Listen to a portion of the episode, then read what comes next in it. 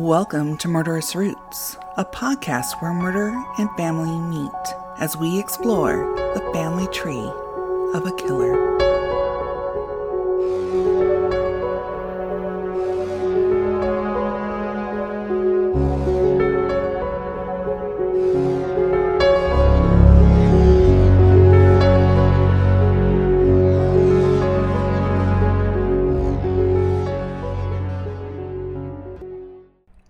Well, welcome to Murderous Roots. I'm Denise, And I'm Zelda. Hello. and we have been gone for a little over a month now for a break for the holidays and everything like that. And it's so good to see you again, Zelda. Oh, it's so good to see you too. What have you been up to? Just my kids and just getting stuff together. And then the biggest thing has been worrying about my mom. And you know what's been Yeah. going on with her. So my parents came up for a visit at Christmas, and I the the day they walk in the door, my mom's coughing and she's not feeling good. And I look at her at one point and go, "Could you just be having problems breathing?" And she goes, "Oh no, no, they are saying I have this, and it's probably just acid reflux or something." I'm like, "No," but being the asthmatic. Mm-hmm. I, I haven't been one who has a ton of um, wheezing as much as I have a lot of coughing fits. Uh-huh. So I was concerned, and so after lunch, my dad took her to the walk-in clinic, just to be on the safe side. She ended up hospitalized.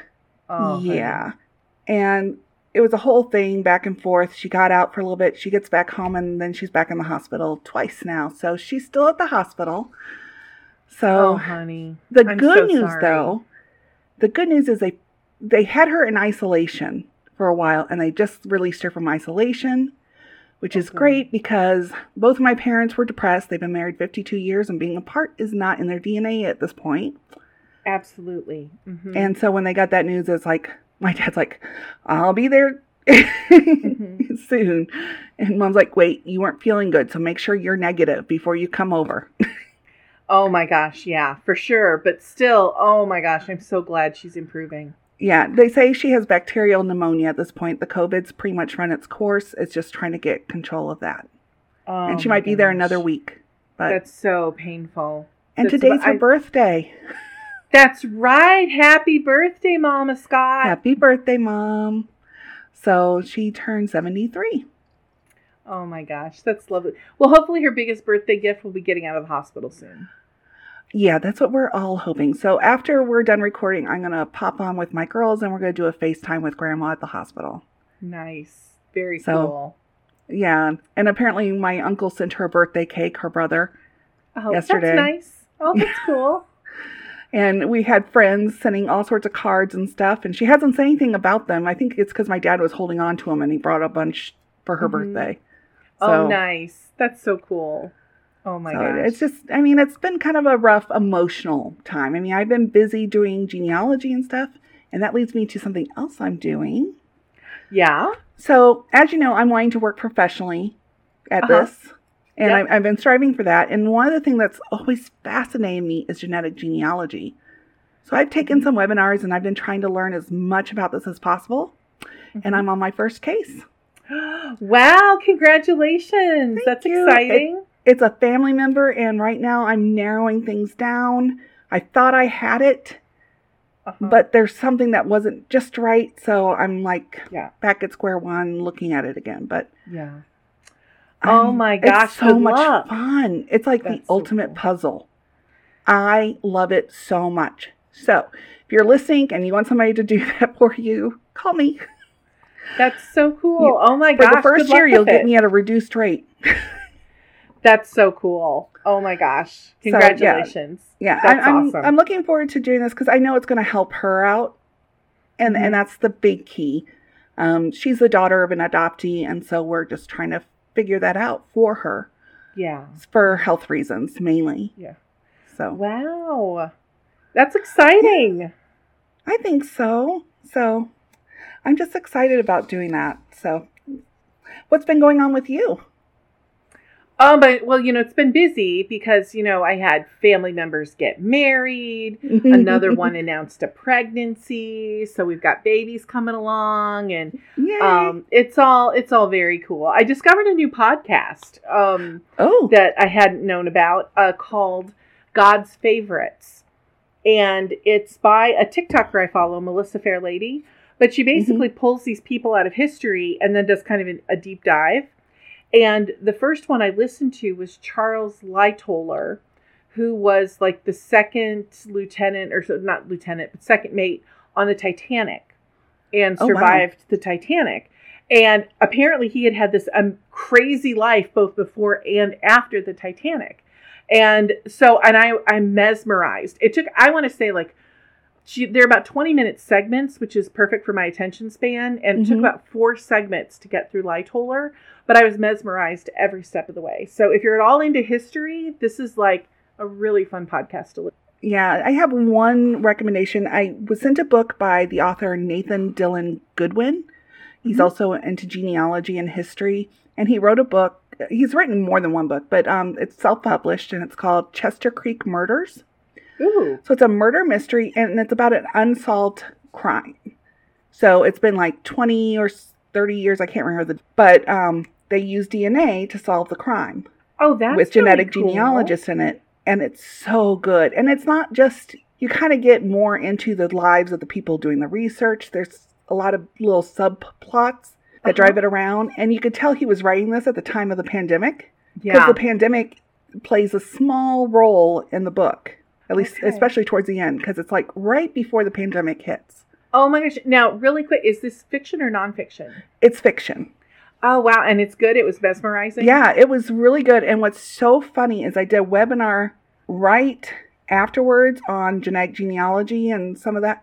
And she brought up the book during the webinar. I talked to the Oh. author because he's the one who sent me the book. And I go, Oh my gosh, this is so funny. She was going on and she go he goes, That's where I got the idea for the book was her webinar. Oh my gosh. That's so it's like a full circle thing. wow. The world is very small. yes. Anyhow, CeCe Moore, if you ever listen to us, call me.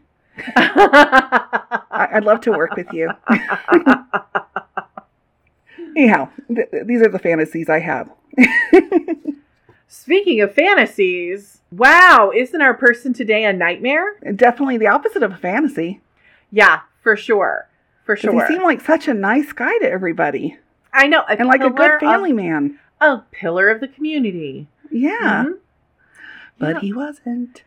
Well, Who are No. we talking about, Zelda? Robert Lee Yates. Mhm. Now, what was funny is when you told when you said this guy we're talking about, as usual, I'm like, who? Who is this person? I have no idea. I've never heard of this person, but okay, you know, I'm sure I'm Mhm. sure it'll be lovely. It'll be a great story, right? Oh my gosh, like this bends your brain. And like, okay, every serial killer bends your brain to some point, right? Mm-hmm. Um, but this was just like, wow. I try to hold off on some of these big wow ones. hmm I like to pace them, like Yeah. once a month mainly, if I'm going to do them, I get that. because they're kind Well- of overwhelming. Well, I'm just going to jump on in then. Uh, feet right. first. So, Robert Lee Yates was born on May 27th, 1952, and grew up in Oak Harbor, Washington, in a middle class family that attended a local Seventh day Adventist church. Mhm. He graduated from Oak Harbor High School in 1970, where, I mean, he played baseball. He was, you know, had friends. He was considered, you know, good at baseball and got decent grades. And he had dreams of becoming perhaps a doctor. So he went on to basically kind of a community college and he earned an associate's degree in pre med from Skagit. Skagit. I have no idea how to Skagit? pronounce I Skagit. We'll go with Skagit. Skagit Valley College in 1972. Well, during this time, on August 27th, 1972, he married a young woman he met at college named Shirley Nylander. Mhm. But they had enough of each other after 18 months of marriage, so they separated. Well, after that, a couple years later, on July 14th, 1974, he marries Linda Brewer. But then gets it annulled because he hasn't gotten around to divorcing Shirley yet. Yeah, that's a problem. I know. Apparently, the, the law takes a dim view on that. It's So- weird. I know, I don't get it. The divorce is finalized on August 29th, 1974. And a few months later, Linda and Yates' daughter is born in December 1970. You know, there's some math involved here. Yeah, yeah, there is. Um, and they get around to getting married again legally on July 24th, 1976. They eventually have five children together four daughters and a son. So now Yates is known for having a bit of a temper, although not known at this time to be violent. This might explain all of his job hopping until he joined the military in 1977. His most notable firing being in 1975 when he was working at a company named Pantrol and he was mad at a coworker, so smeared feces on their door. Mm. At another employer later in life, he got mad at his coworkers and threw hot coffee on them. So his young dreams of being a baseball star or a doctor were out of reach. So in October 1977, Yates enlisted in the United States Army, in which he became certified to fly civilian transport airplanes and helicopters. Okay, so I'm kind of digging this guy at this point, and you know, if you see a picture of him at that age, he's pretty cute. I mean, He's not I'm- unattractive. he is not. No, At least not when he was younger. Yeah, not when he was younger. You know, pre jail, he was kind of good looking. Pre knowing what he did. Yeah. right, exactly, right. So he was stationed in various countries outside the continental United States, including Germany and later Somalia and Haiti during the United Nations peacekeeping missions of the 1990s. He also served three years in the Army National Guard as a helicopter pilot from April 1997 through April 2000. He Mhm. earned several commendations and service medals during his career, including the U.S. Army Master Aviator Badge.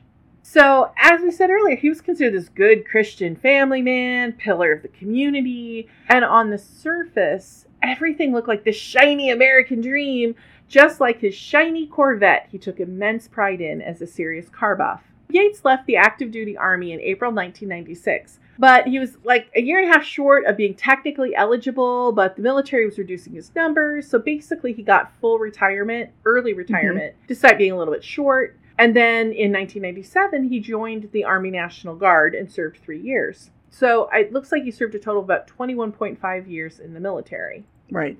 But during all this time, you know, Linda Yates' wife wasn't happy. She'd caught him a few years before burning credit card statements and saw receipts from a hotel, for which, I mean, frankly, Yates gave some really lame ass excuses. so she was convinced he was having an affair. He denied everything. They separated for a while, but got back together for the sake of the children. Like, they, no, people don't do that. No. It, it probably causes harm to the children more than. Yeah. Yeah. This is our advice for just don't. Well, then on November 10th, 1998, a police officer pulled over Yates's car with a known prostitute in the passenger seat. Yates said, uh, she's my friend's daughter and I'm driving her home. And the police like, okay, and kept doing it and went along their way. Well, two days later, his middle daughter, Amber, then 19, shows up at the county jail and says her father is hitting her all the time. So they, you know, go talk to him, and he told police, Well, I held her by an arm and I slapped her face a little, but it was light and she was being very disrespectful. So they're like, Oh, dude. And so they charged him with misdemeanor assault. Well, at least they charged him. Somebody would brush that off completely. That's kind of what I'm thinking. But what I don't, I haven't found, and maybe you were able to find this, was he actually, did he have to, was he prosecuted for it? Or was he just charged and then let go and it was dropped? Because, I, I can't remember. But I know I- what we could find out. But um, yeah. yeah. So I'm just kind of like, okay, so he's starting to kind of be on their radar. Right. Then in December 1998, he becomes a scab and crosses picket lines to work at Kaiser Aluminum as a carbon setter. Now, this is the job where he got mad and threw hot coffee on his coworker. Ooh. Yeah, not a way to make friends, by the way. No. So at this point, money is really short in the Yates household. Linda doesn't know where the money is going. Yates is pestering her to get a job, and she'd been a stay at home mother this entire time. And she still had three children at home. So they're mm-hmm. fighting a lot, and Yates sells his beloved shiny Corvette and buys a Honda Civic. On April 18th, 2000, the facade crumbles when Yates is arrested and charged the next day for the murder of a teen girl Jennifer Ann Joseph, age 16, who'd been killed three years before in 1997. He's also hmm. named a suspect in 12 other murders. So, you see, during this time, a serial killer has been on the loose in Washington state. Another one. Uh, exactly, like another one, because Gary Leon Ridgway was also active. So the police had a lot on their hands, right? And Ted Bundy at one point during. And Ted time. Bundy, yeah, but wasn't he a little bit later? maybe not. No, he wasn't. He was on the early end of it. Never mind. Yeah. Um, so yeah, Washington State, state of serial killers. Like, have Mhm. we ever done a lineup of how many states have serial killers? I have not, like- but California is pretty high too. So, Well, yeah, but population density wise, you kind of expect that. Oh yeah, it's a I big haven't looked at this population wise. That would I'm- be I'm- interesting. I'm intrigued. If anybody out there knows how to do math, could you handle that? Thank you. um, so, um, where were we? Okay. So, in the Spokane area from 1975 to 1998, bodies of murdered sex workers were being discovered, all having been assaulted and then shot in the head with a Raven 25 caliber handgun. So, okay, seriously, the facade had actually begun to crack a few years earlier when someone tried to kill a woman by the name of Christine Smith in August 1998. Mhm. She described the man as being about 50, 5 foot 10 inches tall, blue eyed, and he had picked her up on East Sprague about 1 a.m. As she climbs into the car, she says, You're not the psycho killer, are you? Oddly enough, I ask this question to people all the time. And so far, Are they I, ever I, honest? I have never met a psycho killer that I know of. So, so that is far, admitted to it. you know, I mean, it'd be weird to have two murderers in the same car, but hey. Um, as they drove to a secluded spot, he told her he was a helicopter pilot for the National Guard. He was not a murderer, he told her, because he had five kids and just wouldn't do that. He was calm and sober. He paid Smith $40 for oral sex. Then suddenly she felt a blow to her head. At first, she did not know what hit her. As blood gushed from the wound, she almost lost consciousness, but she managed to scramble out of the vehicle. She escaped and eventually went to the police. The police identified Yates as a suspect and requested a DNA sample. Okay? He mm-hmm. refused to give it on the grounds it was indecent to ask such a thing of a family man. So, what did the police do? Did they arrest him on the spot? No, they shrugged and moved along. Yeah, yeah, that's what they did.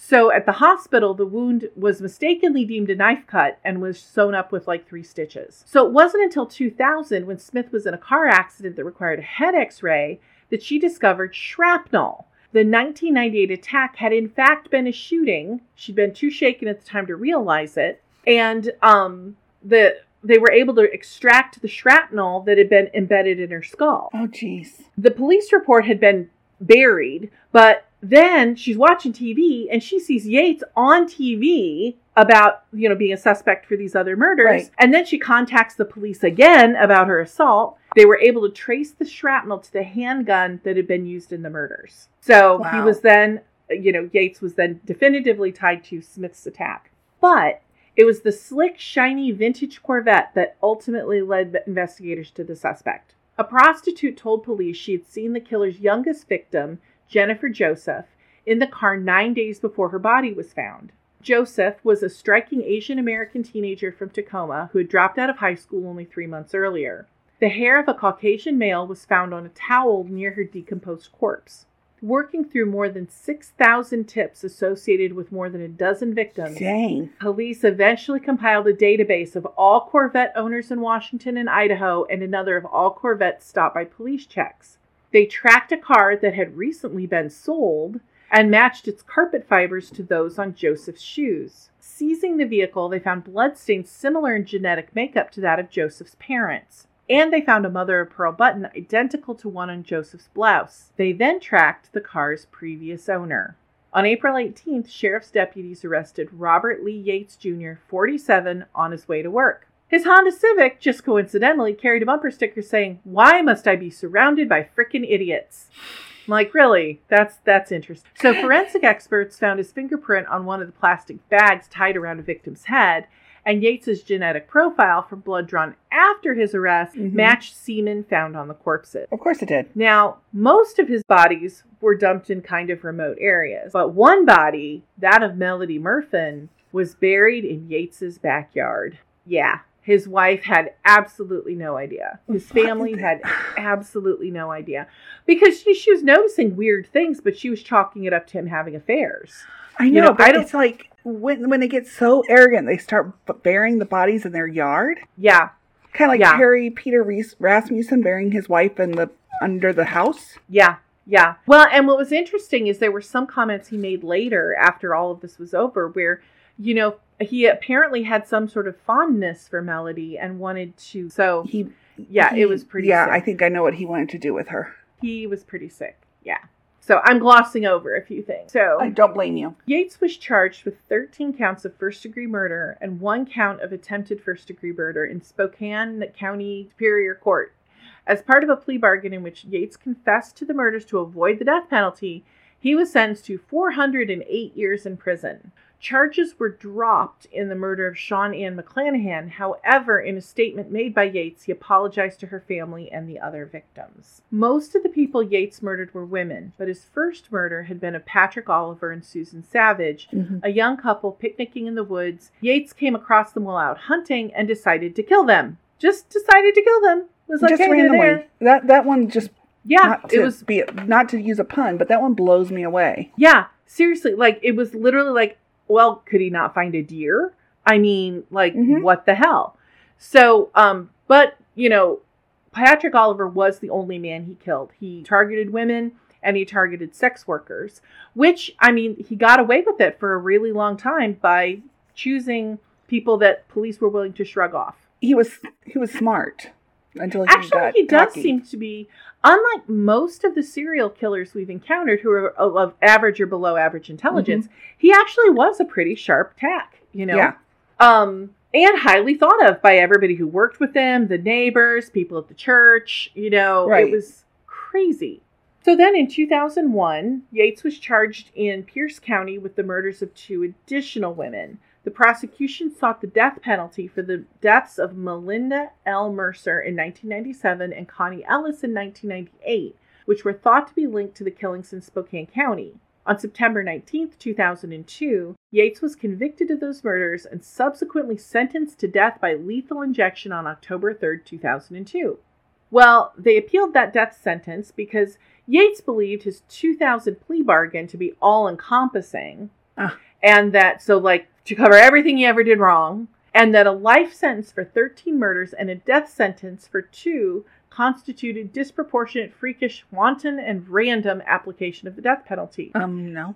Well, and you know what? The Washington Supreme Court agreed with you. The arguments were rejected in 2007. I mean, I, I do think the life sentence is enough, and the death sentence, eh, whatever. But the two don't come equal. No. Right.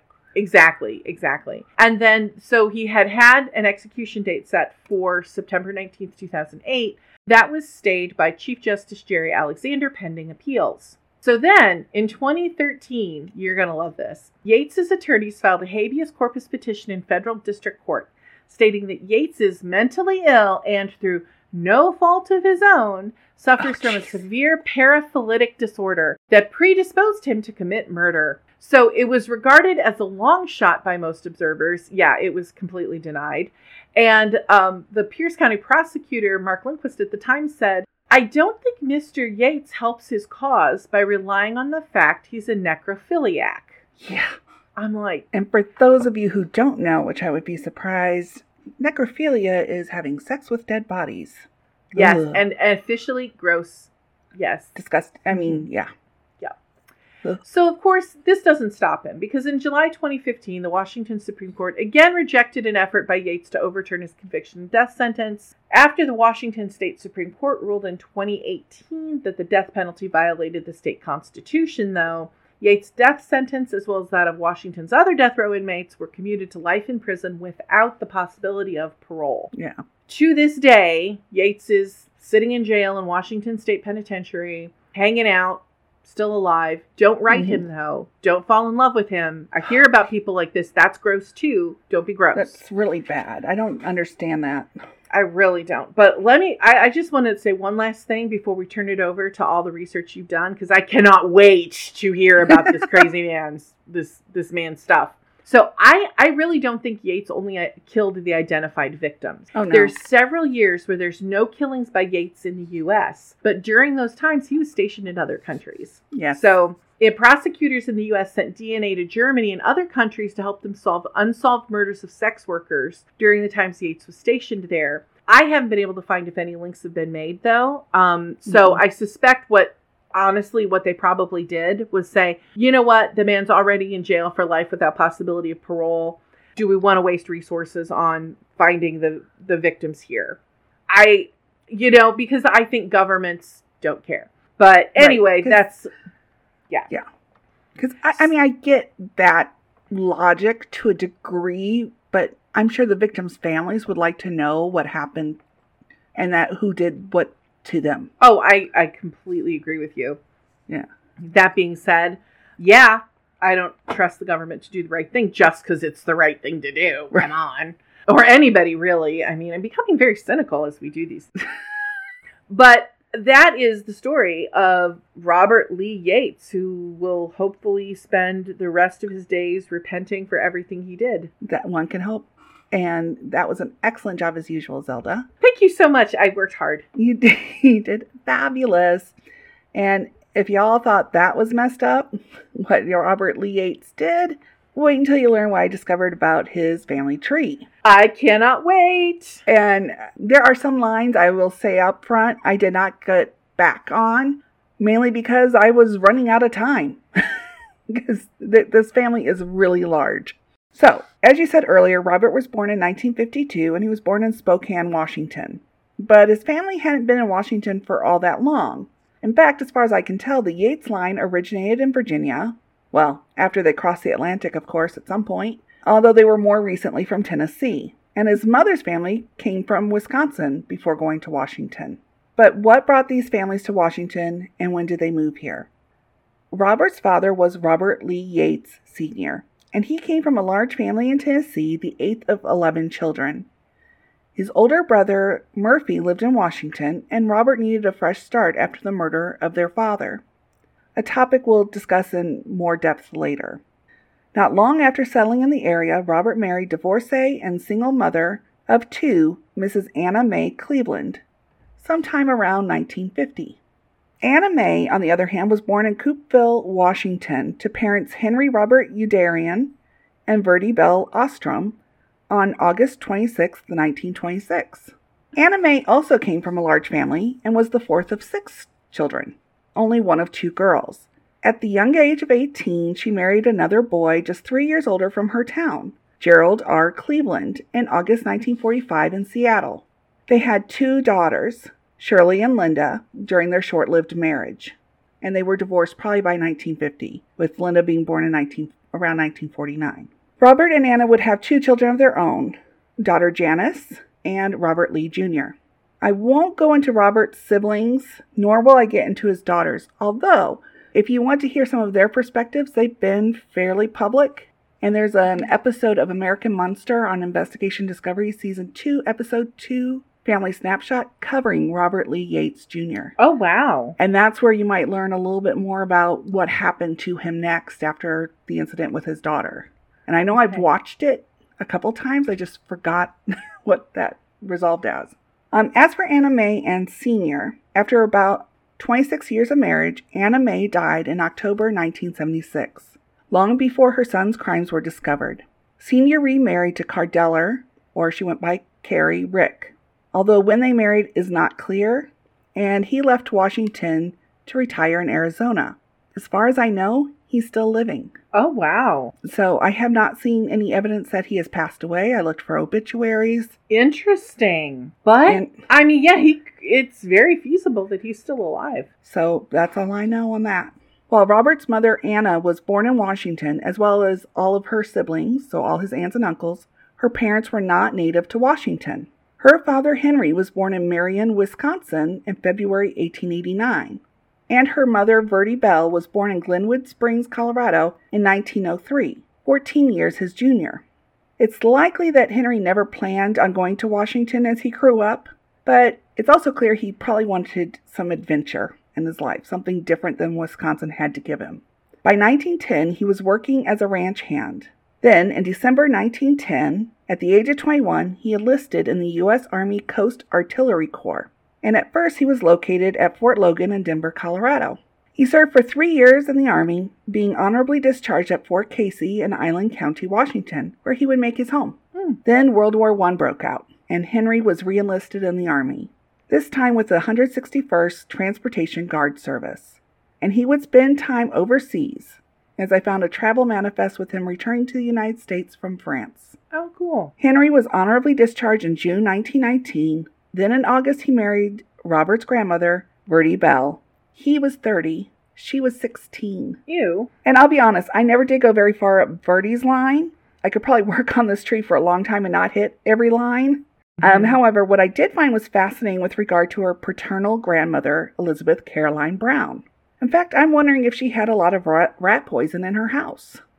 what? I'm not trying to disparage the woman or her character. I'm sure her multiple husbands, most seeming to die when she was married to them, was an unfortunate luck on her part.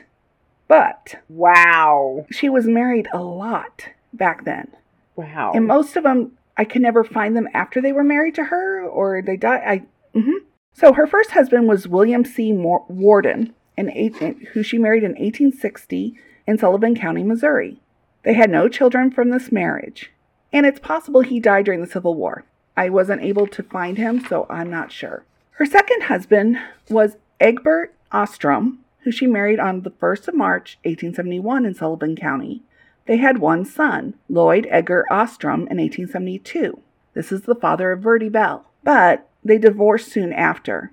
Now, her son lived with her, so Lloyd Edgar lived with her, and when she was next married William Gist around 1875 in Missouri. That marriage ended sometime after 1880, because they were together on the 1880 census. Next came someone with the last name Denning before the 1900 census, and she was listed as a widow. Now, wow. and now it could be there was a divorce uh, because sometimes people would say they were a widow if they divorced because society's judgment on divorcees. Um, then there was a man with the last name Smith, sometime between 1900 and 1910. They married and he either died or they divorced. Wow. And he last, just kind of disappeared. yeah, I couldn't find a marriage record, so I couldn't find. And you know, her name Elizabeth Brown is not Yeah. exactly uncommon, and even the Denning is Elizabeth Denning's a lot more common than you would think. hmm So trying to find a marriage record on some of these, especially during a time where marriage records were kind of scattered by state, hmm was difficult. So, and last there was widower Moses Reeves. The couple married on September 7th, 1920 in Salt Lake City, Utah. He was 95 and she 85. She's living her best life. She loves men and men love her. Yeah. Um, the ma- the men- marriage ended this time at her death in January 1929 at the age of 94. He died 11 months later at 104. Oh my gosh. Yes. Wow. That's awesome. Good on him. Mm-hmm. Okay. So back to Henry Robert Youderian. After he and Verdi married, they made their home on Whidbey Island in Washington. Henry worked hard to provide for their family. At first, they rented a home, and Henry worked as a common laborer. Then he was able to buy a home worth $4,000, at least according to the 1930 census. Granted, their neighbor's home was valued at $20,000, but he was moving forward and he was farming at this point. The job he would continue until he retired. And given that he lived in Washington, I'm sure that his grandson Robert Jr. spent time with him and his grandmother growing up. Henry died in 1967 at the age of 78. Verdi Bell, with those great genetics going at her with her, mo- her mother, would live another 28 years, dying at the age of 92 in 1995. Wow. She was That's just on the edge of knowing what her grandson had been up to. Oh my gosh. Henry's grandparents were immigrants from Germany, so Robert's great great grandparents. And their name wasn't quite Youderian. Hmm. And, and Youderian spelled like the word U, Y O U D E R I A N. Okay. Okay. So it wasn't spelled like that. In fact, I might argue that anyone with the name Youderian may be related to this family because I think the spelling was creative spelling on the family's part Okay. later on to make it look like it might have sounded coming from German speaking people. Although usually the G is a hard G in German, it could be that it was originally supposed to be a J for all we know. But mm-hmm. so on July 13th, 1861, Andreas Guderian, because it was originally spelled G U D E R I A N, Okay. and his wife Susanna Froelich arrived in New York City aboard the SSR Kola from Hamburg with their four children Wilhelm, Pauline, Wilhelmina, or she went by Minnie, and Gustav. Wow. Now wait, Minnie doesn't come to a bad end, does she? No, she does not. Oh, okay, And that good. wasn't I her, she wasn't named Minnie, that was her nickname. Okay, I feel better. they would travel across the country to settle where many other German immigrants found themselves Wisconsin. More specifically, in Berlin, Wisconsin, and Green Lake County. His children settled into American life. Oldest son, Wilhelm, Americanized his name to William and enlisted in the army after the Civil War to fight in the Indian Wars. Daughter Minnie would marry another man from Prussia, Albert Knorr, and start a family. Son Gustav, Robert's great grandfather, would Americanize his name to August, but he often went by Gus. So I'm going to kind of use the names interchangeably August and Gus, just FYI. And we'll circle back to him in a bit. But I first want to talk about Gus's sister Pauline. She married her first husband, August Feist, in February 1865. Not she wasn't even 4 full years in the United States and she was likely 15. August was 40. Oh my gosh. Yeah. Oh, that poor girl. Mm-hmm. The couple would have a son, William, and divorced soon after. Pauline next married Emil Gustav Priebe in October 1869. He was 26, she 19. Well, that's, that's reasonable. More reasonable, yeah. They would have four children together before divorcing before July 1880, when Pauline married again, this time to August Mittelstadt, or at least I believe she married August. There's another gal who was named Pauline Priebe at the same around the same time. Oh no! So I keep going. I think it's the same one, but uh, so oh, I can't man. say with great confidence it's the same. They make it complicated. But if if it was her, they did stay married. She didn't remarry after this one. But in October 1880, tragedy struck Pauline the newly, you know, she's newly married. Tragedy strikes. On October 10th, her seven year old Ernest Priebe died. Oh no. One week later, daughters Claire Matilda, age nine, and Minnie Helen, age two, died. How did they die? and one week after that, on October 24th, the last of the children by Emil and Pauline died, little Albert Bernard, age five. Oh my God, what happened? Yeah. I was unable to find any newspaper articles on the deaths. This was from the death index for Wisconsin, so I could request, I guess, a death certificate, but they wow. might not have had a certificate per se. But I did find a snippet mentioning that there was a diphtheria outbreak in Green Lake County in October 1880. Mm. Yeah, because I mean, it sounds like everybody got ill. That's know? what it sounds like. Because if you're going to murder your children, mm-hmm. you're going to do it all at once especially, I mean, if you're planning to kill them all in that month, this is somebody, mm-hmm. they got sick. They had to have gotten really sick. Yeah. Oh my gosh. And it's tragic. Poor family. Yeah. Okay. So back to Gus, Pauline's brother and the great grandfather of Robert Jr. Gustav, as he was born, was born in August 1856 and was four when he arrived in New York City with his family. He was their youngest child. At the age of 24, he wed Alvina Marie Kolb and the 18 year old daughter of German immigrants. By all appearances, the Guderian family had a happy existence in Green Lake County, or they never left. well, at least Gus and Alvina never left. they would have 11 children, their first born in 1883 and their last in 1903. And they were as evenly divided as between boys and girls as you can get with get with the number 11. Oh my gosh. With wow. six boys, five girls and their fourth oldest being Robert's grandfather, Henry Robert. Wow. Like his father before him, Gus worked as a farmer. In 1905, wife Alvina died. August married five years later to widow Mrs. Matilda Reimer. I found a notice in December 1924 that August had been ill but was improving. Then in January 1925, I saw that August's estate was in probate. Oh no. So apparently he took a turn for the worst after that nice little notice saying, oh, he's getting better. Oh, poor guy. I know. Now, I did find a few interesting notes on a couple of Gus's grandchildren, and these are literally his grandkids, so they would be Robert Jr.'s first cousins once removed. Okay. I'll start with Harold Youderian, son of Herbert Youderian and Barbara Gilbert, born in 1929.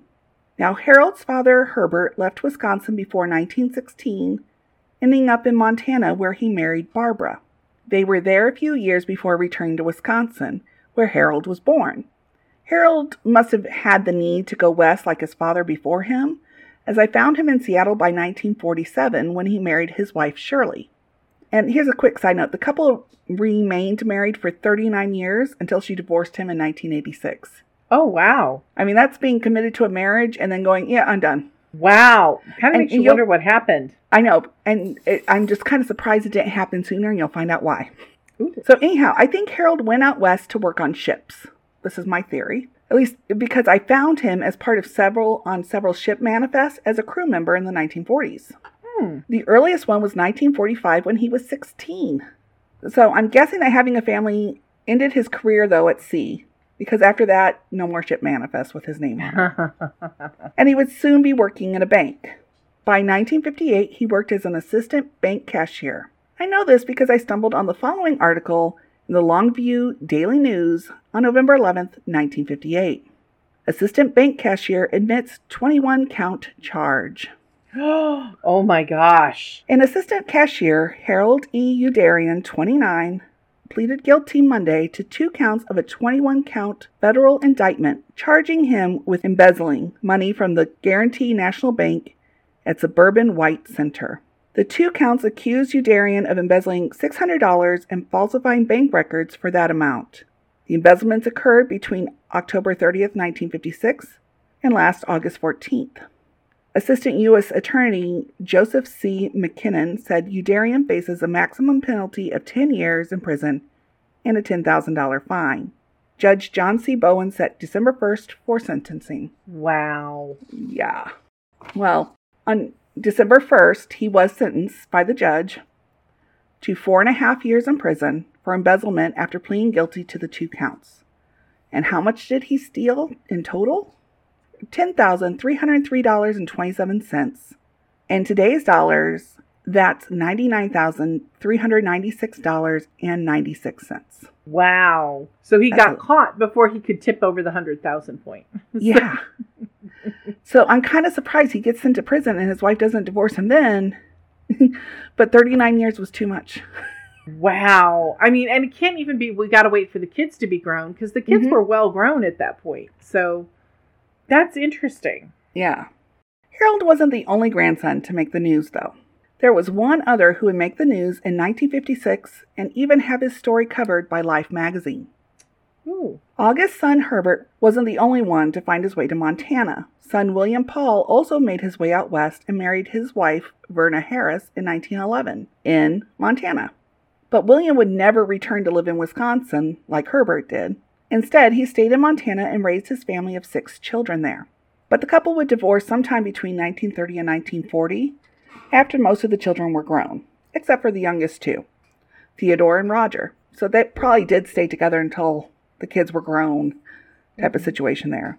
Because the Robert and Roger and Theodore were probably when they divorced early teens at the time. So Roger Dale Youderian, William Paul and Verna Harris's son, was born January 1924. He did very well in school and went to college at Montana State in Bozeman, where he ended up being the president of his fraternity. Then World War II broke out, and he went into service where he was a paratrooper, dropping over Normandy and Germany. At the end of the war, he moved in with his mother, who now lived in California, with plans to be a carpenter. But somewhere along the way, he changed his mind, and he decided to become a minister instead. So he enrolled in Northwestern Bible College in Minneapolis, where he met his wife, Barbara Orton.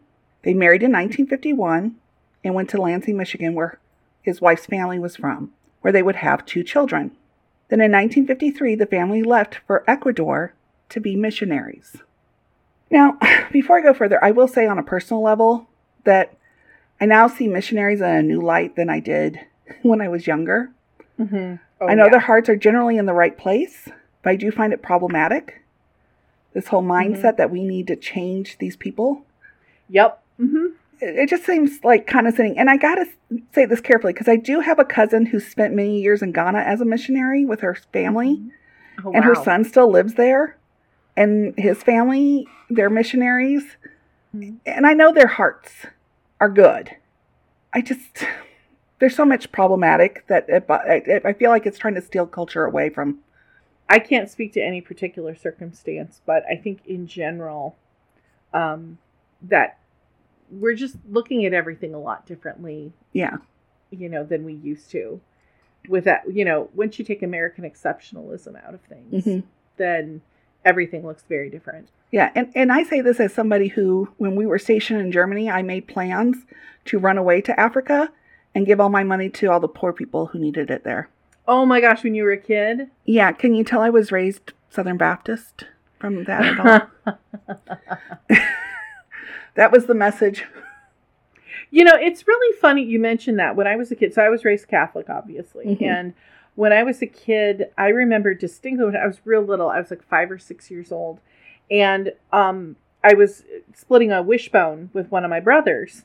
And he won the wishbone, and I was inconsolable. I was crying so hard. Oh, wow. And my mom was just like, My God, what did you wish for? You know, what toy did you want? What was it? And I was like, I wish for all the hungry babies to be fed. And I was like, Now they're going to starve to death, and it's my fault. I'm like, five years old, Catholic guilt instilled. You know, like. It was so crazy. My mother was, she reassured me it would all be okay. But it was but she was probably like- in her head going, "Oh, she's got such a good heart. I'm raising yeah, her right." She probably was. She was like, "I'm like, my girl," you know. But anyway, she, Okay, well, anyhow, so let's go back to Roger and his wife, Barbara.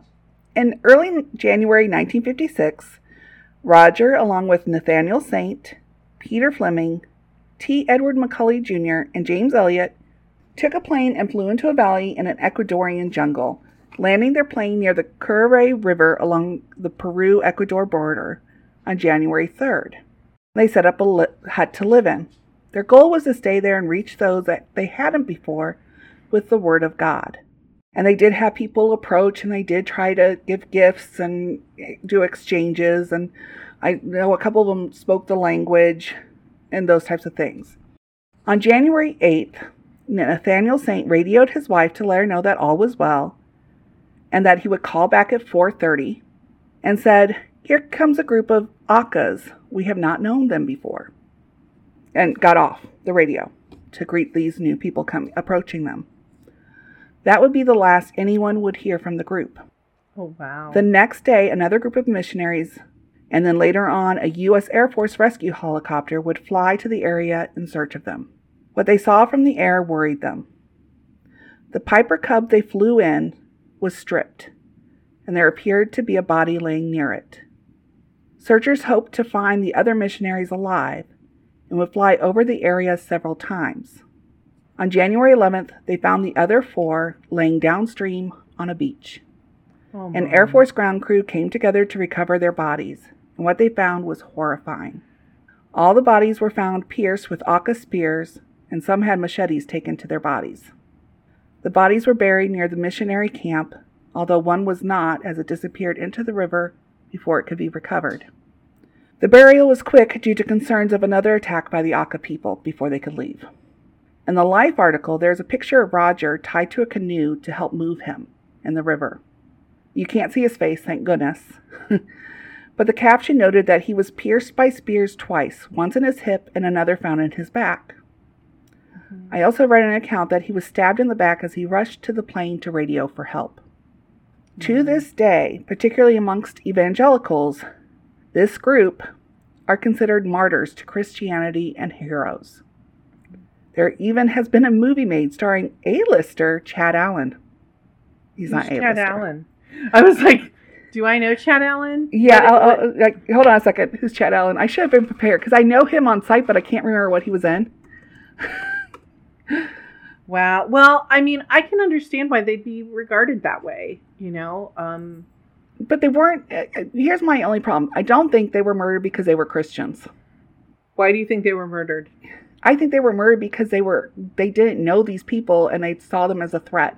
Oh, well, yes. I, I imagine that's true. They probably couldn't communicate well enough to say their purpose for being there. But um, because they weren't there long enough to really be, you know, like they weren't. Yeah, I just, I think to uh, put it as, oh, well, they were um, martyrs for Christianity is a little bit of a stretch. Um, Chad Allen was in Dr. Quinn Medicine Woman. He was one of the her kids or something. oh, okay. I he, she had a couple kids, so I'm not sure which one it was, but that's cool. That's his claim to fame. He played Matthew Cooper for 146 episodes or something. So, Wow, good on him.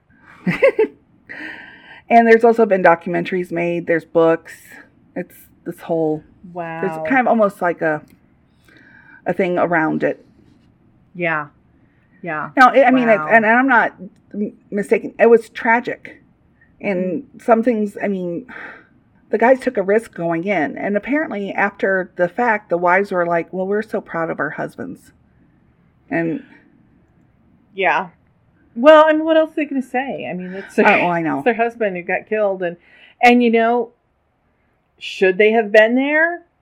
You know, obviously, in retrospect, that was a really bad plan. Right. Um, I, I'm not And blaming, and I'm not blaming them from their deaths. I don't think that's the cause. I think you learn from a situation like this. yeah. It's just ultimately tragic. The one thing I will say for the wives is they told, they actually begged the Ecuadorian government not to punish the Aucas. Hmm They're like, it's not. They they were doing what they thought they needed to do to protect their people. They didn't Mhm. understand. Right. So I will say that was a positive that came from that.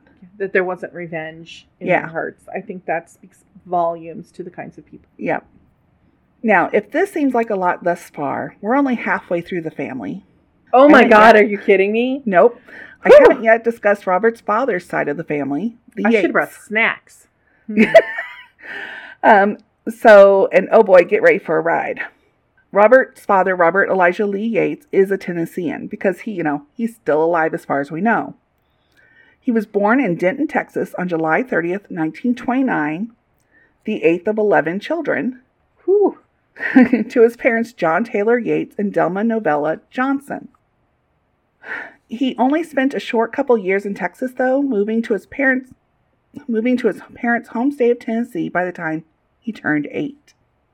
But life in Van Buren County, Tennessee was likely not a happy one. There were tensions and strife between his parents that became readily apparent by 1945. On October 18, 1945, when Robert Sr. was 16 years old, tragedy and murder struck his home. Oh no, what happened?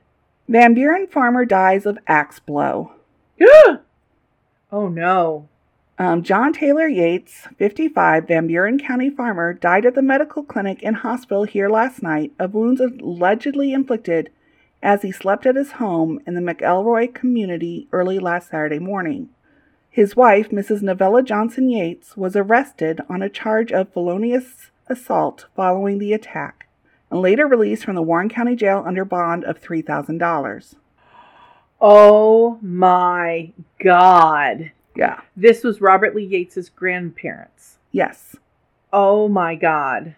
Following the death of her husband, the charge against Mrs. Yates remained unchanged late today.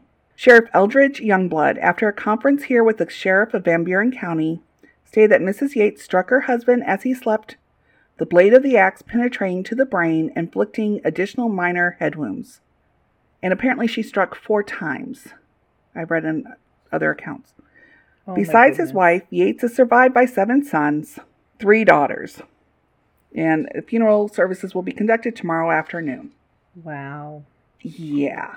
Now, due to a lack of newspapers from McMinnville, Tennessee, I was unable to find out what happened next. Hmm. Now, there was a small mention of Novella murdering her husband in the Spokesman Review while Robert Yates Jr. was on trial. Some good reporter found it, you know. But they were also un- unable to find out what happened next. Wow. and that's telling because the reporter, they have their sources. They probably would have called the local paper. They would have Mhm. done different things I didn't do. Um, so they were unable to find out what, if any, punishment Novella faced. Nor do we know if Novella ever knew Robert Yates Jr.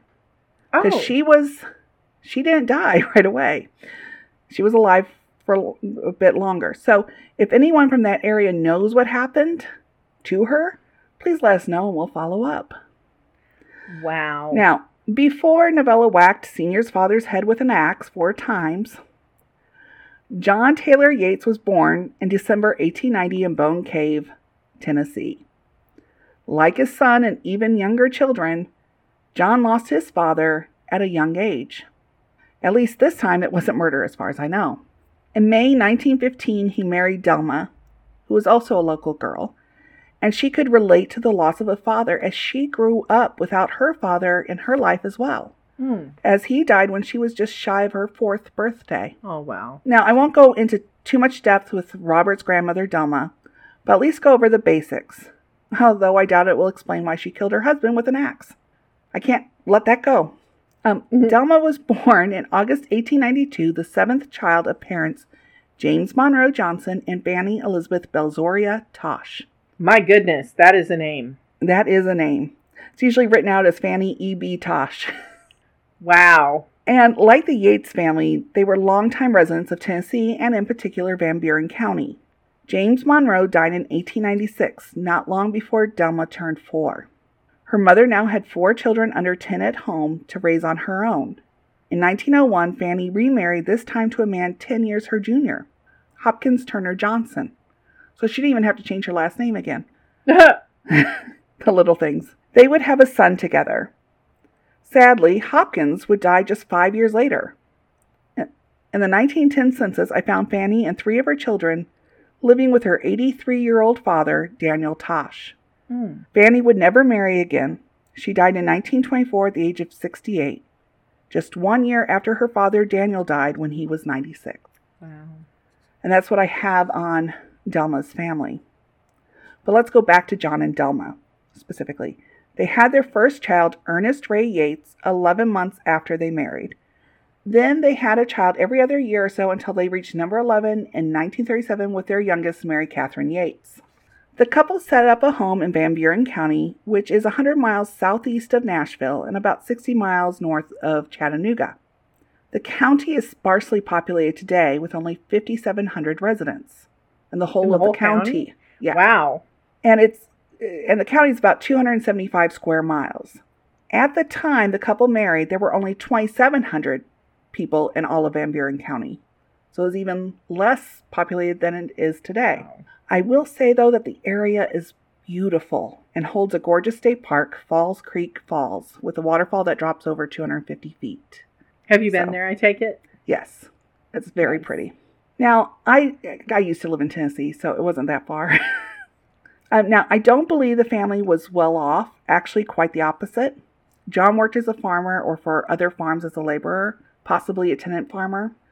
And I suspect financial reasons why he took his family down to Dallas, Texas between 1925, when daughter Bernie Lorraine was born in Tennessee, and 1927, when daughter Melba Louise was born in Dallas.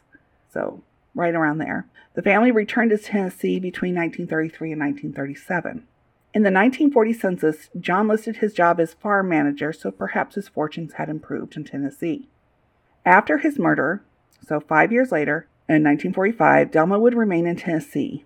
I do wonder if she might have been hospitalized for her crime or she was released.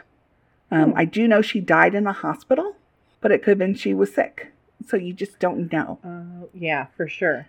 And I can't wait until the 1950 census comes out in April, not that I'm counting down, so I can find out that information because I want to know.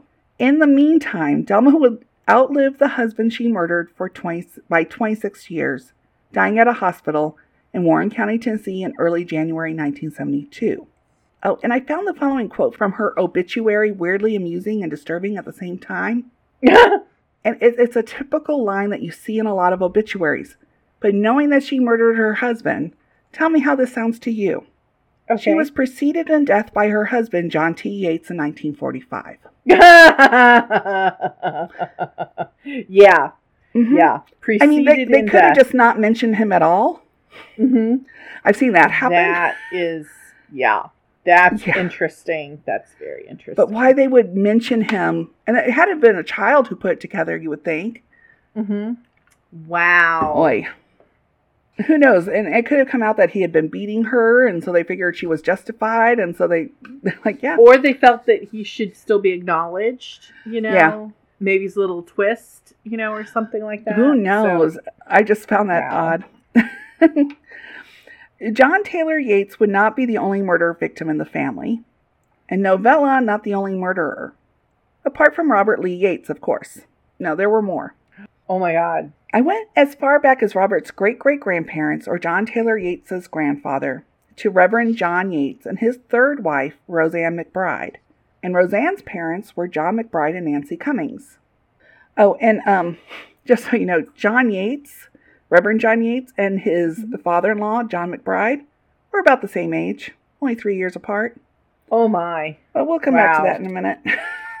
Reverend John Taylor was born in 1790 Virginia. Any more than that, I do not know. I do believe he headed west either on his own or with his family and settled in Tennessee around 1810 or a little bit before. And he got married to Lavina Collins around 1810, and she was mother to his first three children Levi, Eli, and George Washington. Now, it's likely she passed away, and that's why John married again, this time to Elizabeth Nichols, or Betty, just two years his junior. They married in Williamson County, Tennessee, in August 1824. And Betty would be the mother of six of his children Malvina, or Viney, John Jr., Larkin, Alvin, Elizabeth, and their last, Wyatt, in 1837. Wow. It, it likely seemed that John was done fathering children. In the 1860 census, he worked as a minister of the gospel, while Betty worked as a spinstress. They owned real estate valued at $500 in Van Buren County, with a personal estate of $408. Not a lot, but they also weren't struggling as others were, because they actually owned property. They had their children living near them, and life was good. Then Betty died, likely soon after the 1860 census was taken. While John didn't need a wife to care for young children because all his children were now grown and flown, he married again one last time to Roseanne McBride Hayes, a widow with a son, in 1861. He was 71. She was 28. oh my goodness. How old was her son? He was a little like two or, I mean, like four, Oh, maybe. goodness. 1861. Wow. Yeah. Roseanne would have eight of John's 17 children. Holy moly. Yeah.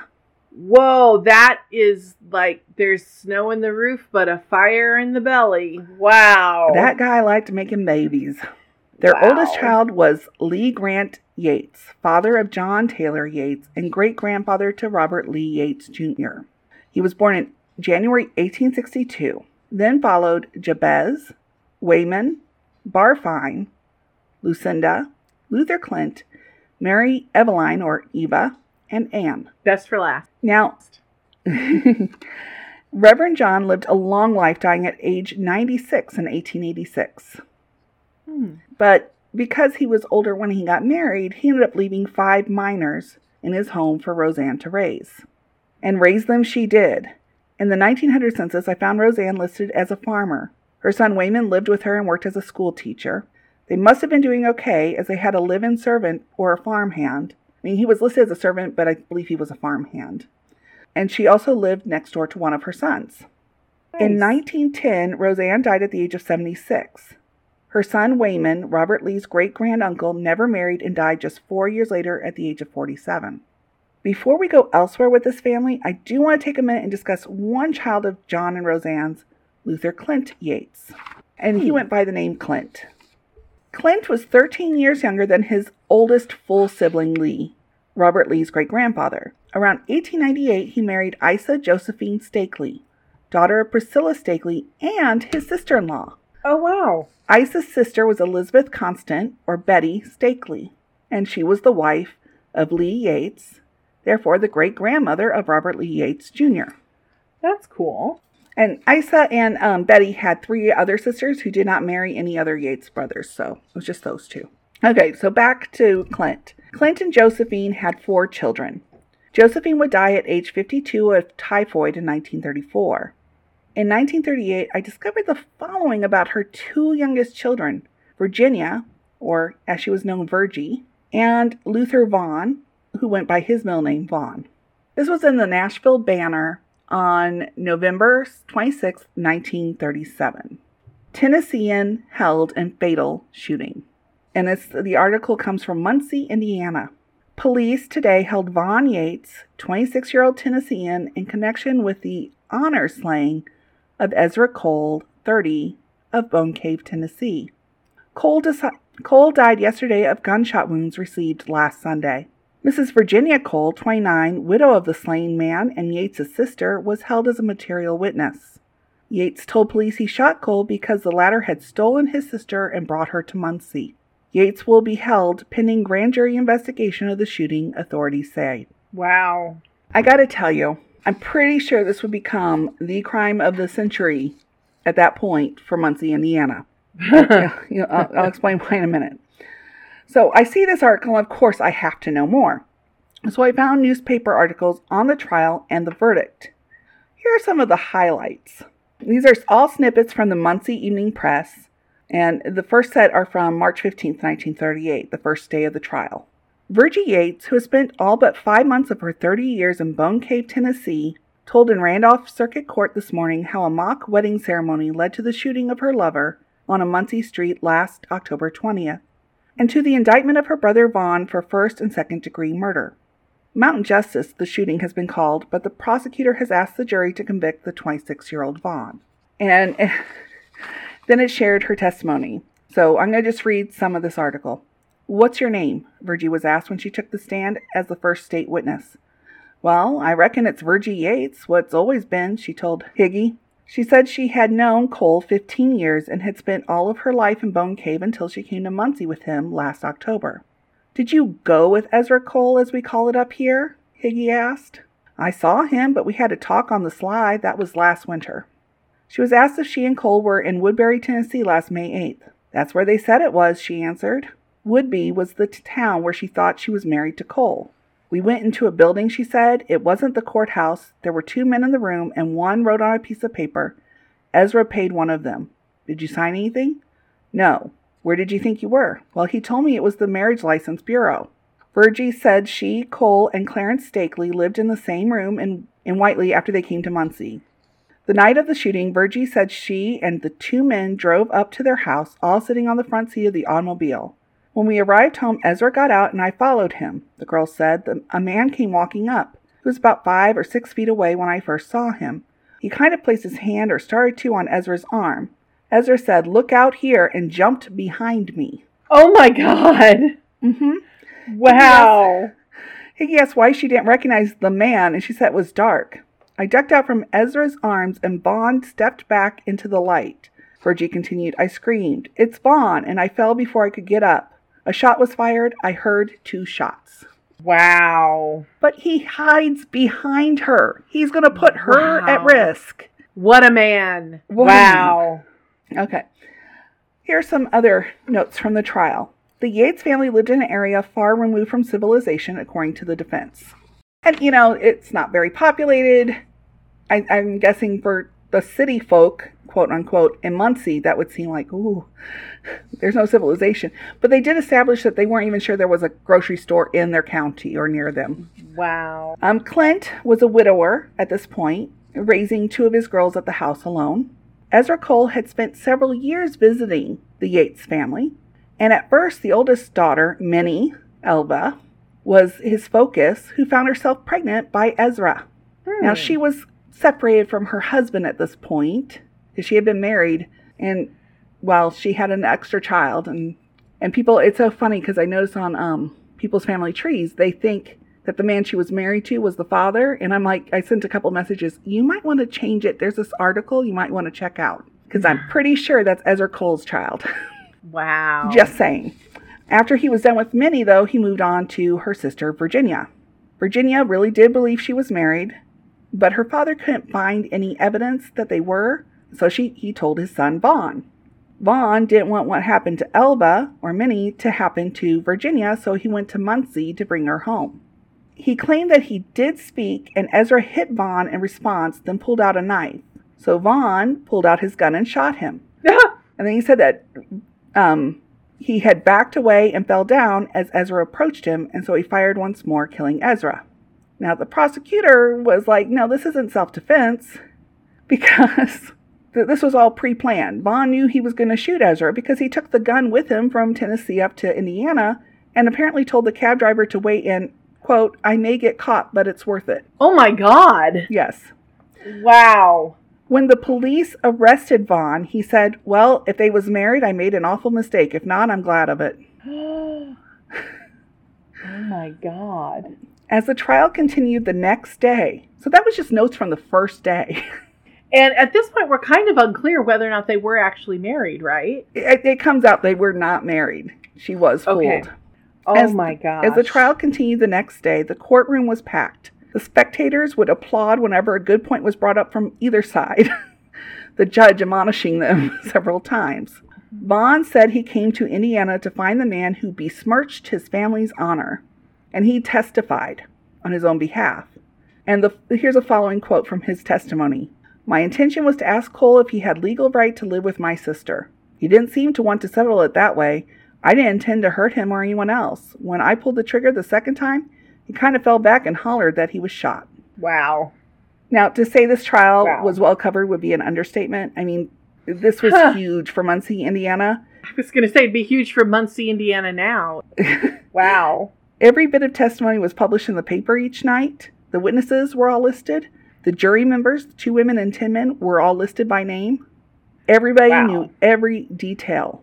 Wow. Closing arguments were made on March 17th, the third day of the trial, with the prosecutor pointing out that they never found the knife that Ezra Cole supposedly had. that was brought up, yeah. And the defense never produced a knife. The defense claimed Vaughn saved his sister from white slavery. Yeah. Wow. The next day, March 18th, the verdict came back. What do you think the verdict was? I'm going to say not guilty by reason of he needed killing. You got that right.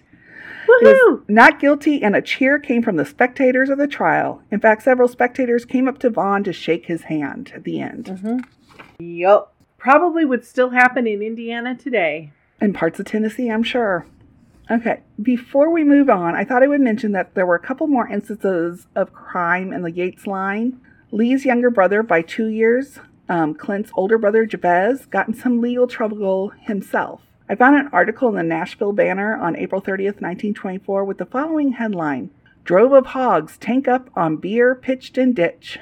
That's awesome. Apparently, Jabez was a moonshiner during Prohibition and was caught with two others in Van Buren. The raiders destroyed 40 gallon still and poured out 500 gallons of beer into a ditch. So I think you see where this is about to go. Well, they did this at another location as well, several miles down the road, this time emptying out 800 gallons of alcohol. Oh my gosh. Well, at the second location, there were hogs.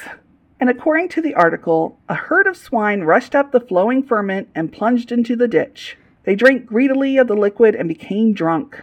The officers report that they tarried half an hour in order to drag the animals out of the trench to prevent their drowning. Wow. and the hogs are like, leave me alone. Yes. This is the best. And, That's so funny. and speaking of moonshiners, let's talk about Lee's oldest son, Murphy, Robert Lee's granduncle. Born in 1886, he left Tennessee and moved to Colorado, where he met and married a Kansas girl, Donna Barber. They had one child. Now, the 1810 census had him listed as a farmer with a new claim. But according to his Find a Grave page, Murphy was working as a U.S. revenue agent um, in 1912. So, a job that would allegedly lead to his murder by moonshiners in either Kentucky or Tennessee. Now, so it says it was a little note he died by this. Nobody knows where he died. I do want to note that I cannot verify the story. Okay. I'm sure it, maybe it's family legend and they just posted the family legend. I don't know. It could be true. But I did look and I couldn't find anything. Wow. Yeah. Since I just mentioned Lee Yates a few times, remember he was Robert Lee's great grandfather, it's time I discuss his wife, Robert's great grandmother, Betty Stakely, mother of murder victims John Taylor and Murphy Yates. Allegedly, Murphy Yates. Hmm. Betty's family, like the Yates, were longtime residents of Van Buren County. Betty, born in 1871, was nine years her husband, Lee Yates Jr. And while that typically is a non issue, in this case it just may be. You see, they married when Lee was 22, and Betty was still four months away from her 14th birthday. Ew. Yeah. After Lee's death at age 35 in 1897, Betty remarried around 1906 to a man 17 years her senior. David Ashford Martin. Together they had one son. David died nearly 30 years before Betty, who passed away in April 1961 at the age of 90.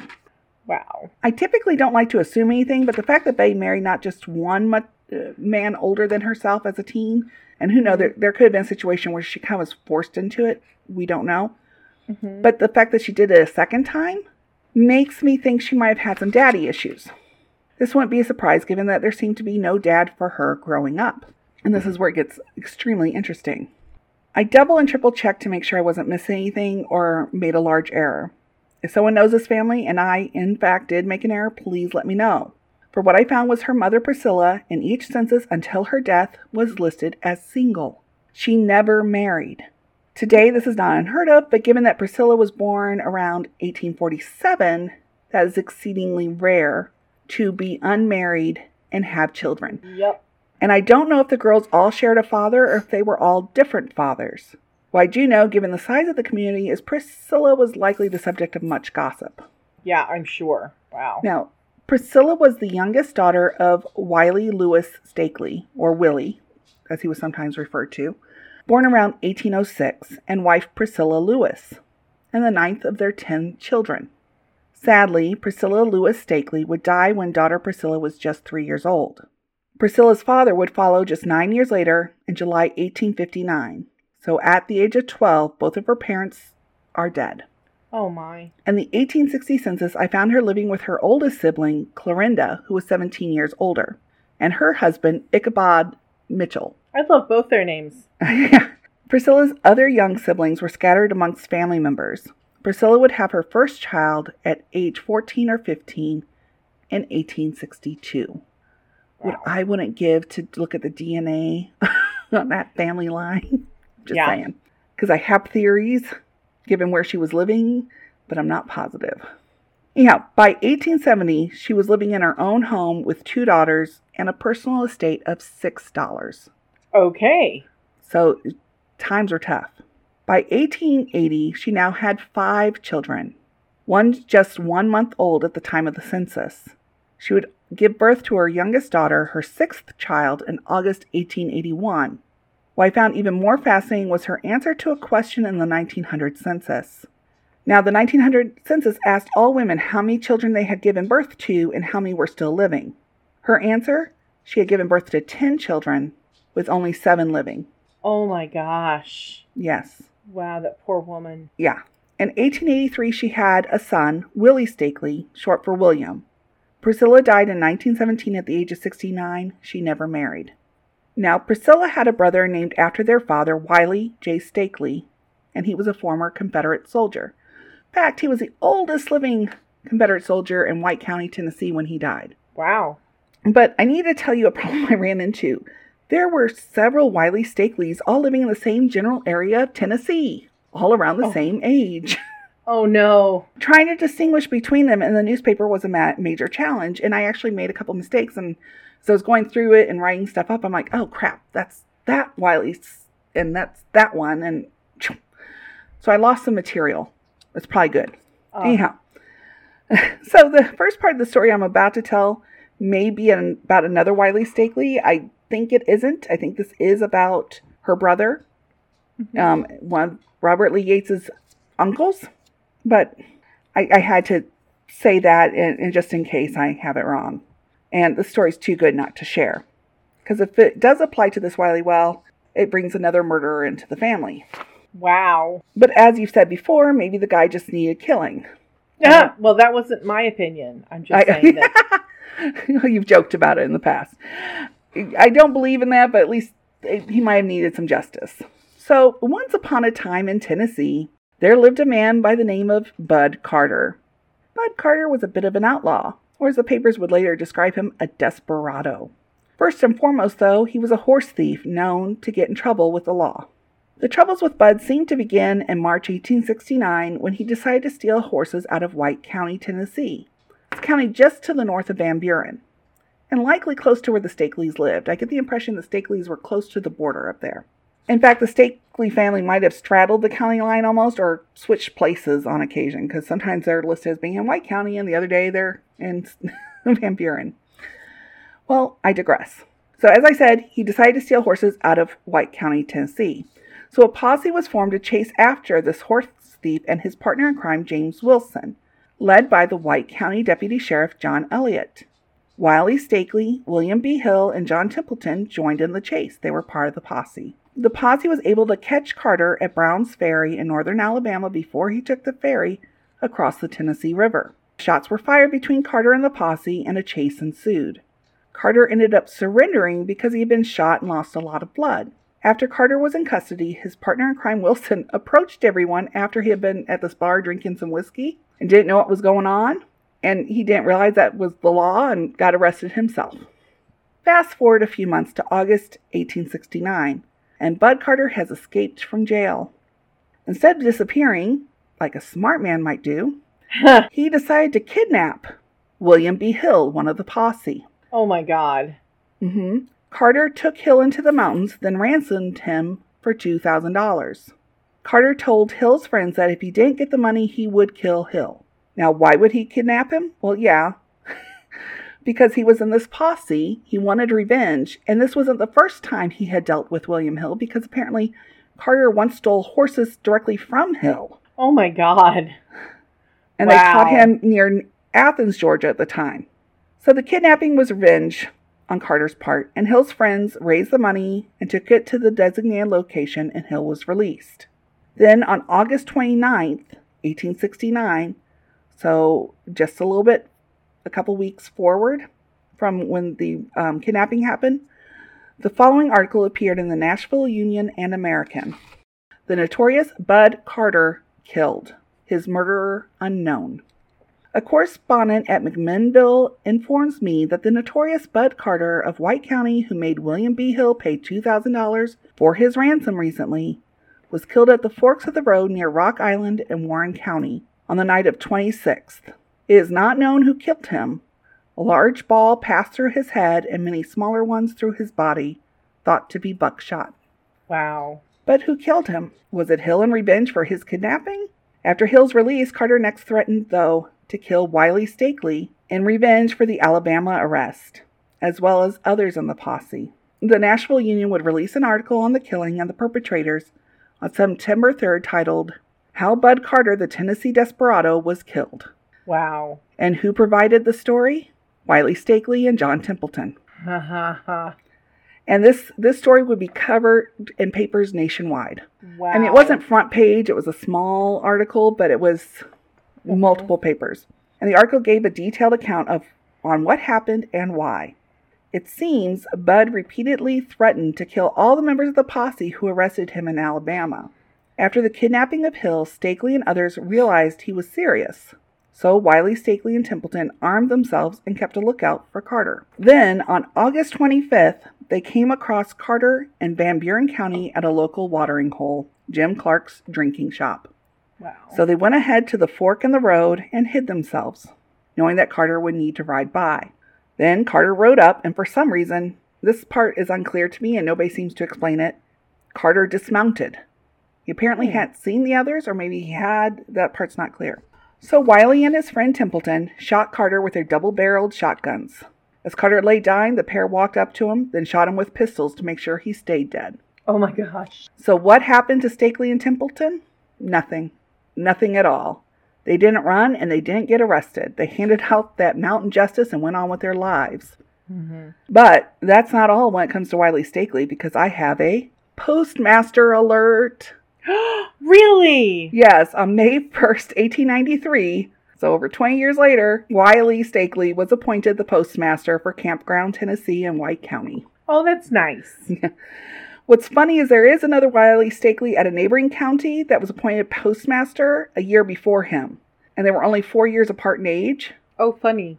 But that Wiley Stakely that was nearby, he had another son. He had a son named Wiley, and that why he he um stole stuff from the U.S. mail and got in trouble.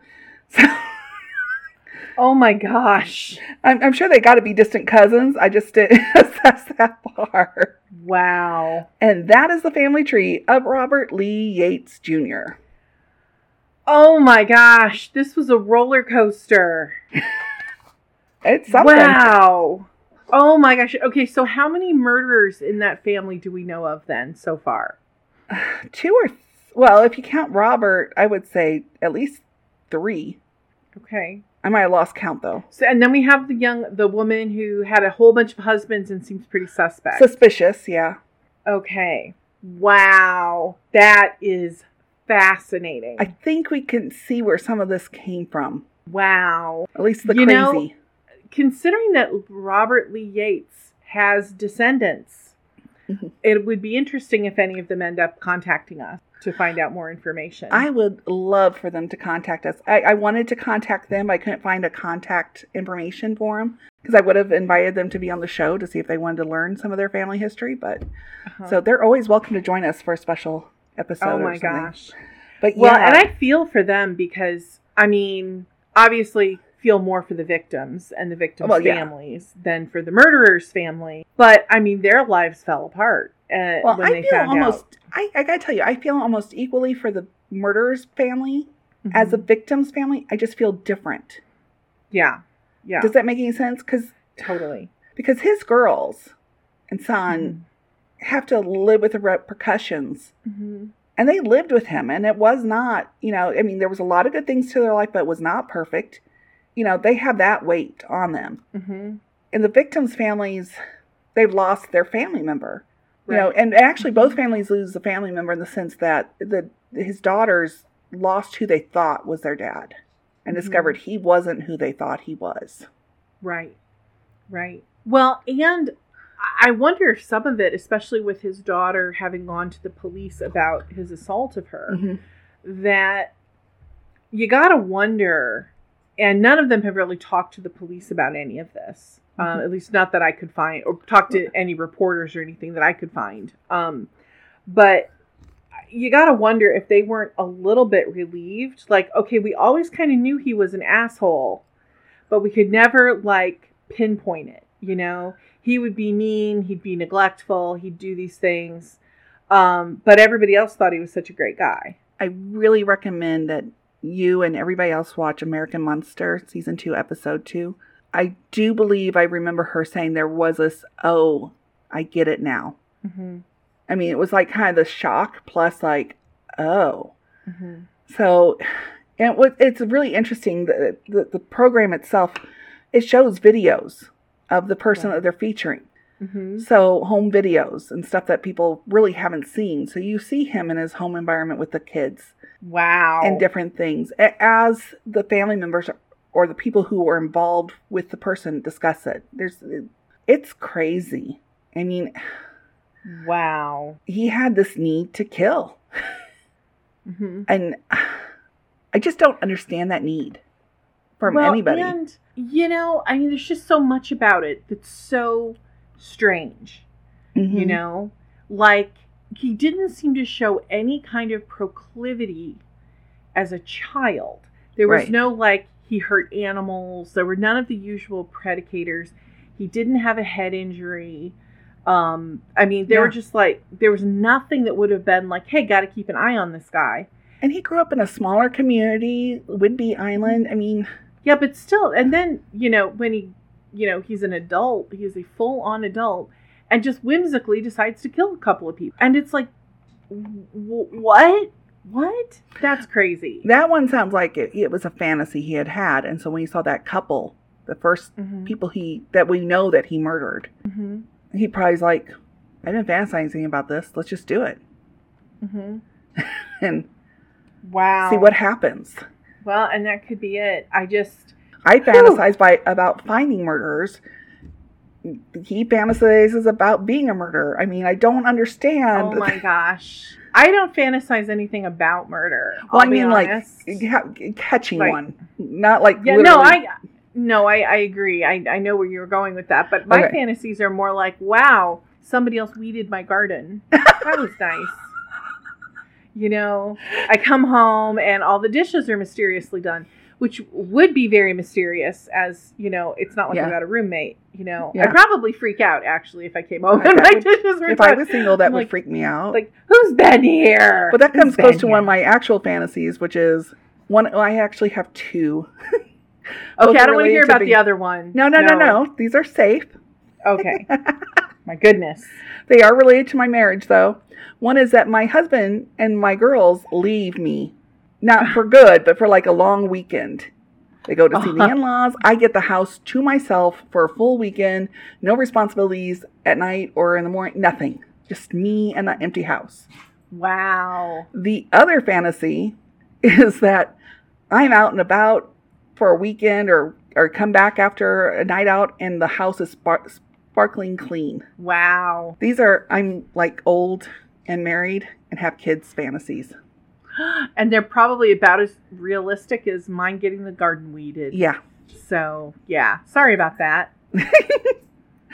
that's how it is. Well, have you been reading or watching anything lately? Well, you know, other than the discovering the new podcast, which was Mhm. really fun.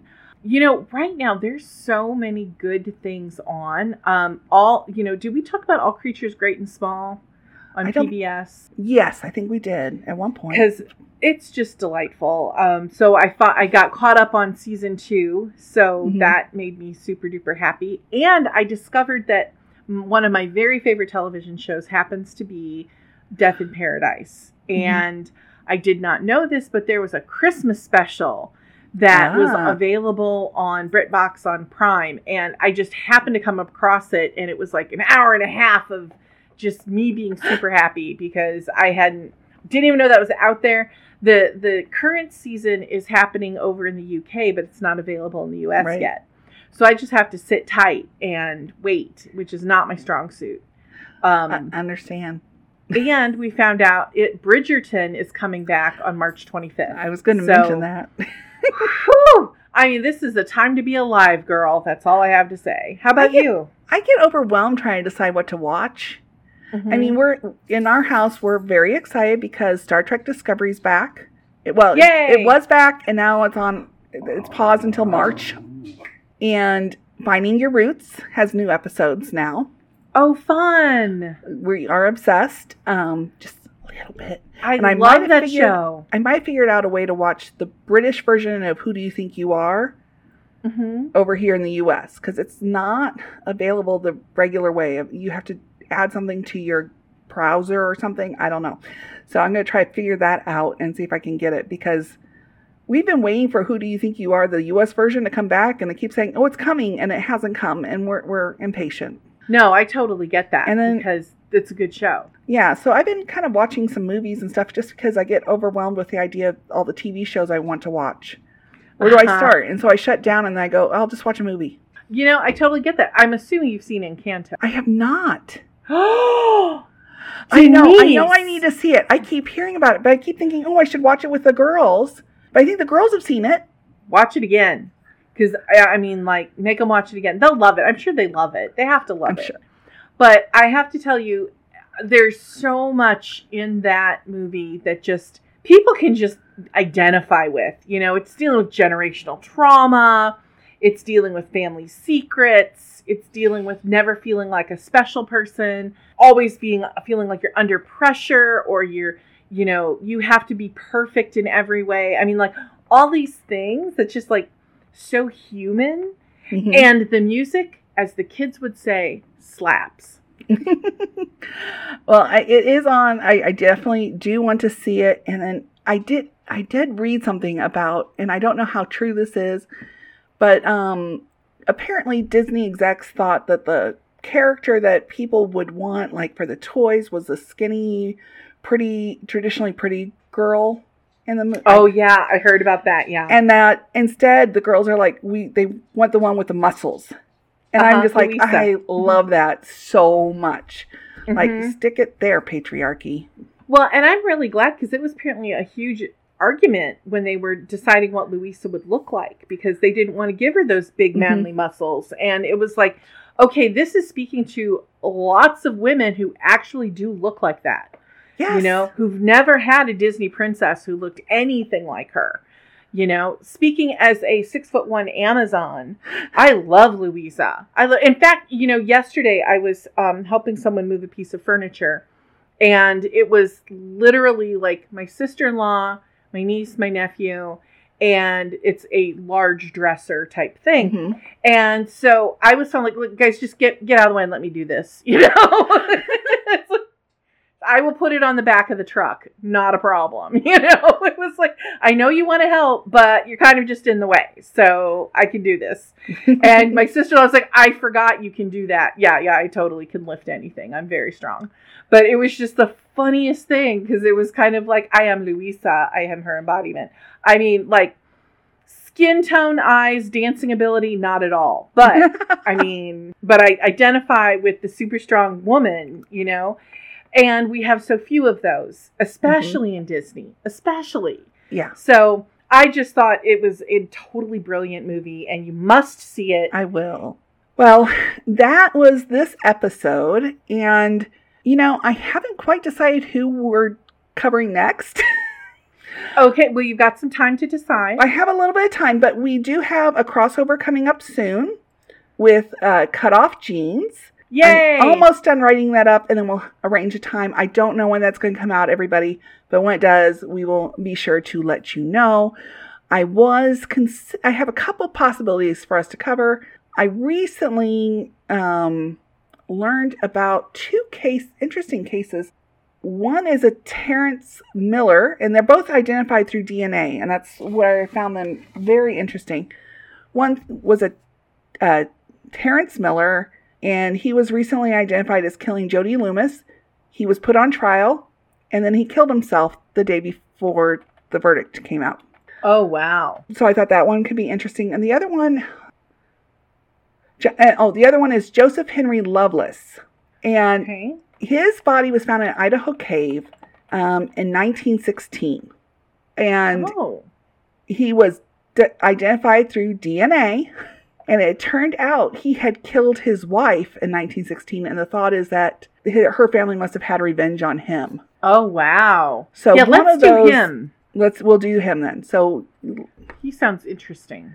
Yeah, and I mean he would have had children and stuff going down. It might be a quick one, but there's nothing wrong with a quick episode. So so thanks everybody for joining us. And next time, Joseph Henry Loveless. Well, as always, this was an amazing show. Thank you so much for all your hard work on this, Denise. Um, and thanks to the listeners for listening. Yeah, we really do appreciate you.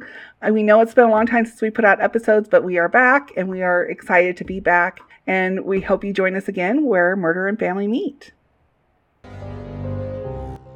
Thank you for listening to Murderous Roots. If you enjoyed our podcast, we hope that you'll subscribe and leave us a review. We'd love to hear from you and any suggestions you might have for future episodes. You can find us on most social media outlets like Twitter, Facebook, Instagram, and even TikTok. You can also find us at murderousroots.com. That's M U R D E R O U S R O O T S dot com, where you can find more materials related to the episode that we just discussed.